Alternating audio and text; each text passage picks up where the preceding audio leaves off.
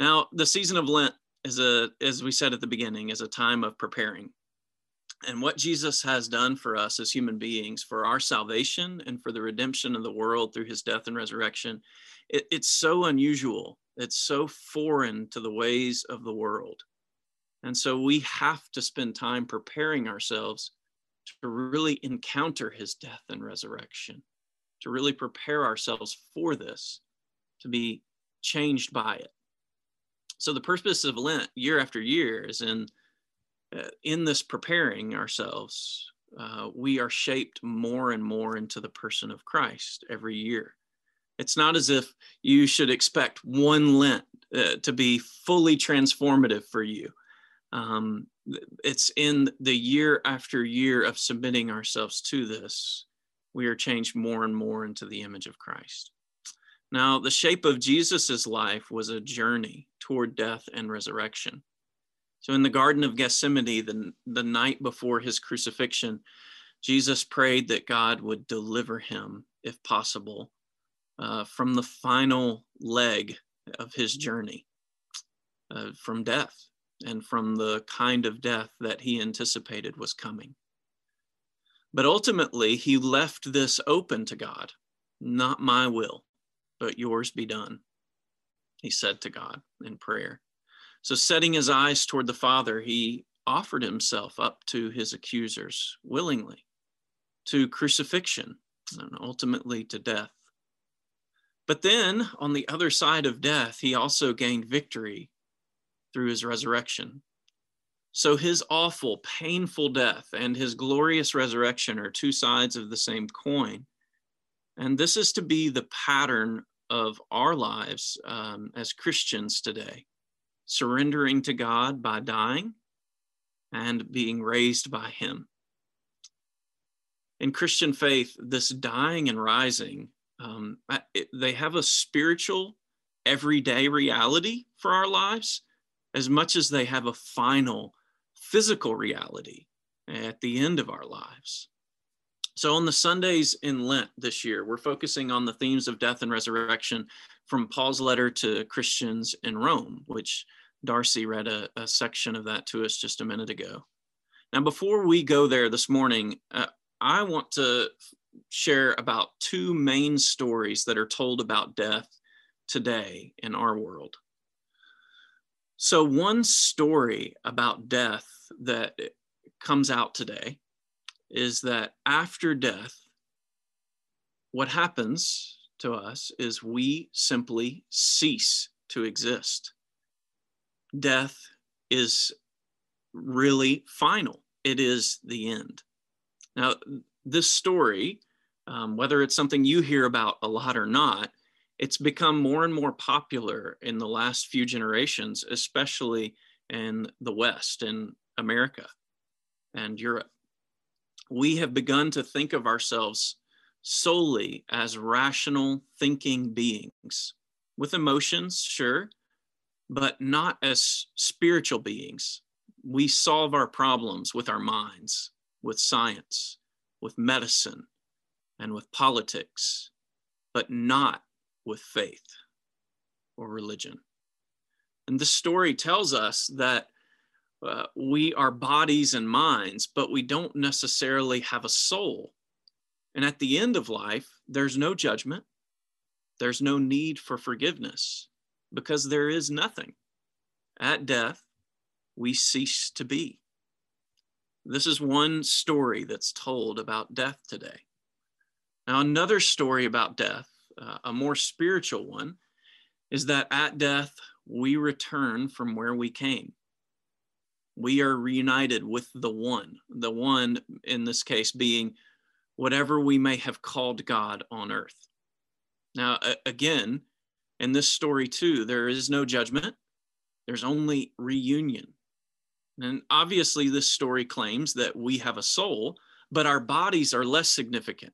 And likewise, what we've done in our bodies is insignificant. At death, we return.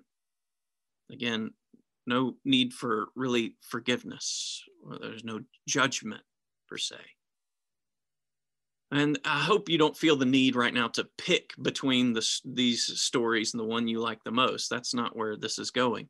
I, I want you to notice something else about these stories.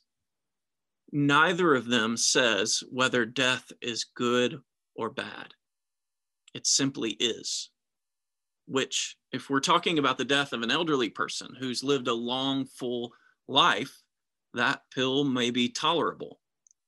But what if we're talking about the death of a young person? What if we're talking about what we would say is a tragic death? This morning, I, I want to draw out three claims from the Christian story about death. And my larger goal in this is to show you how the Christian story about death makes more sense of our lives and of our own deaths. So, the first claim that the Christian story makes about death is this that death is evil. It's not morally neutral, it is evil. The only time that we speak of death as a good is when it's already done its worst. When it has, through sickness, disease, or age, turn, uh, turned a person into a shell of who they were who they were made to be.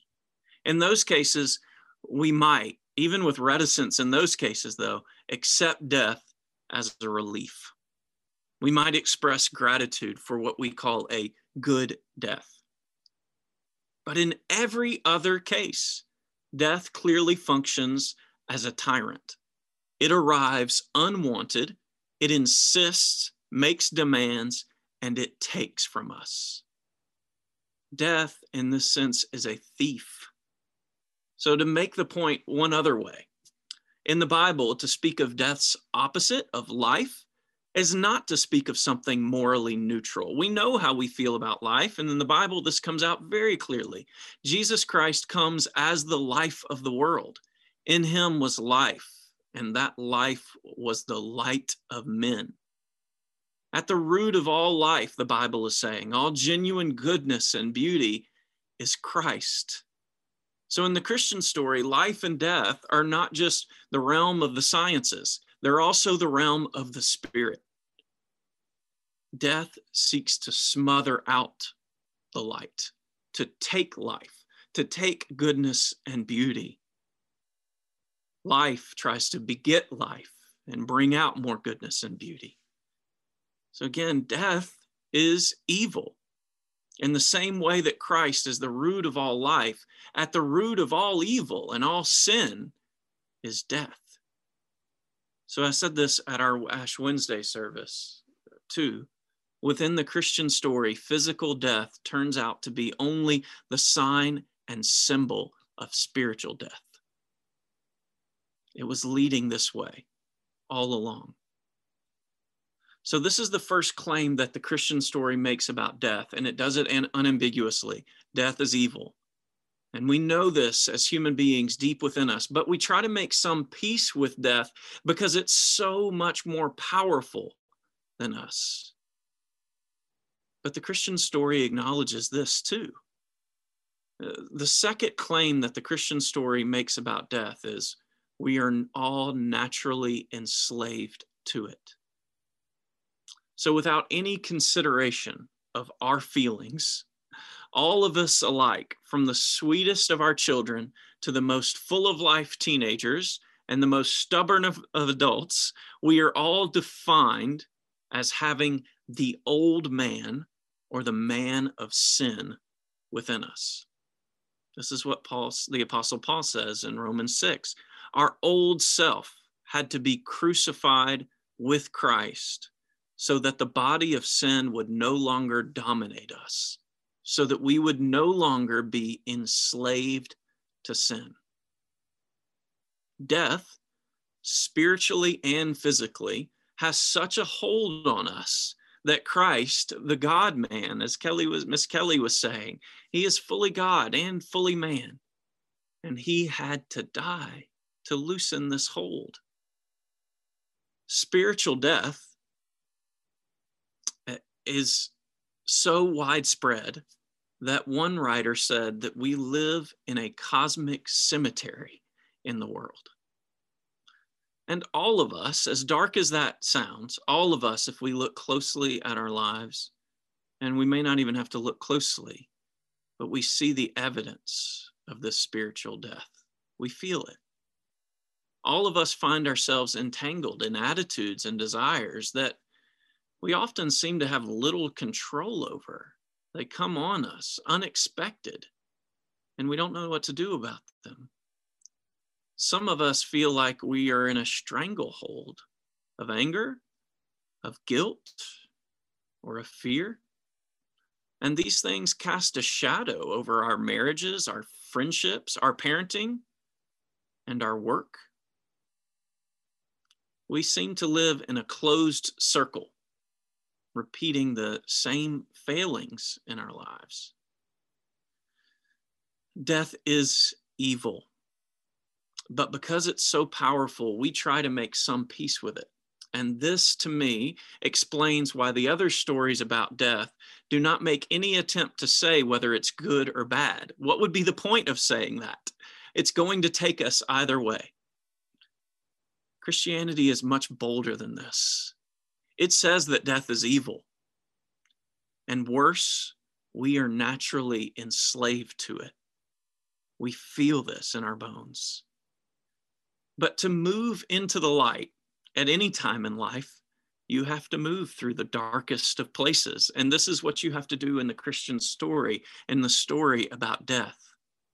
So, the first claim of Christianity, the Christian story makes about death is that it is evil. The second claim the Christian story makes about death is that we are naturally enslaved to it. But the third claim the Christian story makes about death is this that what is true of Christ can become true of us, of me, of you.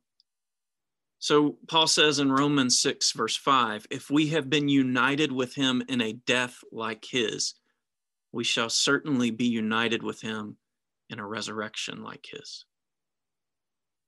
Now, this is the essence of God's grace. What has happened to Christ, his death because of sin and for sin, his resurrection to new life. God is willing to apply these things to us when we put our faith in Christ. We are united with Christ in his death and in his resurrection. So Christ died for sin so that these strangleholds on us can be loosened, so that we can be fully forgiven, set free from all the guilt, all the shame, he rose to conquer sin and death so that we can be freed of this power that's over us. And God calls you and me to believe that this is true of us. Uh, now, I want you to notice that in this passage in Romans 6 that Darcy read, the first step to new life in Christ is not to really do something. Instead, it's just to believe that what has happened to Christ has become true of you. Listen to verses 10 through 11. For the death he died, he died to sin once for all, but the life he lives, he lives to God. So you also must consider yourselves dead to sin and alive to God in Christ Jesus. So, the first instruction Paul gives is not to go out and do something, but just to begin thinking rightly Consider yourself, because of Christ, dead to sin and alive to God in Christ. Faith in Christ, in his death and his resurrection, this is what removes the power of sin and death. Faith is the incomparable step over the frontier that separates the old person from the new person, the old world from the new world faith in Christ, in his death and his resurrection. Now, this faith in Christ is what makes sense of our lives now and our deaths that will come.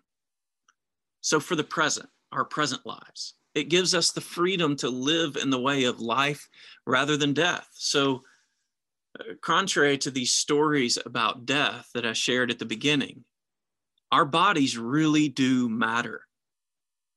What we do in our bodies does matter. And in Christ, we discover the freedom, the grace to use them in the service of God. So Christ's grace becomes the power for obedience. Listen to what Paul says in verse 13 of Romans 6. Present yourselves to God as those who have been brought from death to life, and your members to God as instruments for righteousness.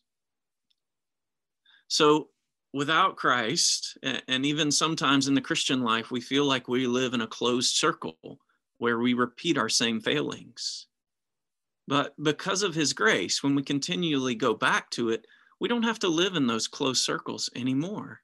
He frees us. When we live under his mercy, rather than at the mercy of our own passions and the guilt of our failings, our bodies can be surrendered to him and so, through our speech, our thoughts, or our actions, we can work to bring God's life to this cosmic cemetery of the world, to all the darkness that we see, the brokenness. So, faith in Christ makes sense of our lives now, of our abilities to bring our bodies to the service of God rather than the service of sin and death but faith in Christ also makes sense of our death at the end, our physical death. At that time, also, faith in Christ sets us free. Now, Christ does not transform death into an unqualified good. Uh, we still grieve at death. Christ grieved at the tomb of Lazarus. And so, surely we are to grieve there will be a, de- a day when death is no more. So it's not as if it's an unqualified good. But because of Christ's death and resurrection, it has become a doorway into his new creation. So Henry Nouwen was a celibate priest, and he wrote often about the difficulty of his celibacy, the temptation and the loneliness that went with it. And he said that dying and death always call forth with renewed power the fear that we are unloved and will finally be reduced to useless ashes. That is stark and painful. But here's where, where, where Nouwen goes with this. He compares Christian dying to a trapeze artist who releases herself into the air, trusting that the catcher, um, will not let her fall. So the Christian story is similar in this way. The Christian story about death claims that what is true of Christ will become true for us. Trusting in Him, we will receive His life and His victory on the other side of death. And so we can release ourselves into His arms as we face death as well. So, as we think about death, spiritual death, dying to parts of ourselves that feel so integral but don't fit with the way of Christ, and physical death, the possible suffering and loss, the unknown. We can say with Jesus when we face these deaths, Your will, not mine, be done. And at that point, like Jesus, we can move into the unknown and the pain because our lives are entrusted to God. So, this is the Christian story about death. Death is evil, and worse, we are enslaved to it. But what is true of Christ, his victory over sin and death, by faith, it's true of us too. And so, to ask a final question Do you consider yourself dead to sin and alive to God in Christ Jesus? His grace has become the power of surrender and obedience for all of us. So that as we look toward this, the rest of this season of Lent, we can submit ourselves to God all the parts of ourselves that we wrestle with and that we have shame in and that we're fearful of, we can submit these things to God. Other sins as well that we struggle with, we can submit these to God because He has made us alive with Him in His Son, Jesus Christ, and He has given us victory over sin and death. It's in the name of the Father, the Son, and the Holy Spirit. Amen.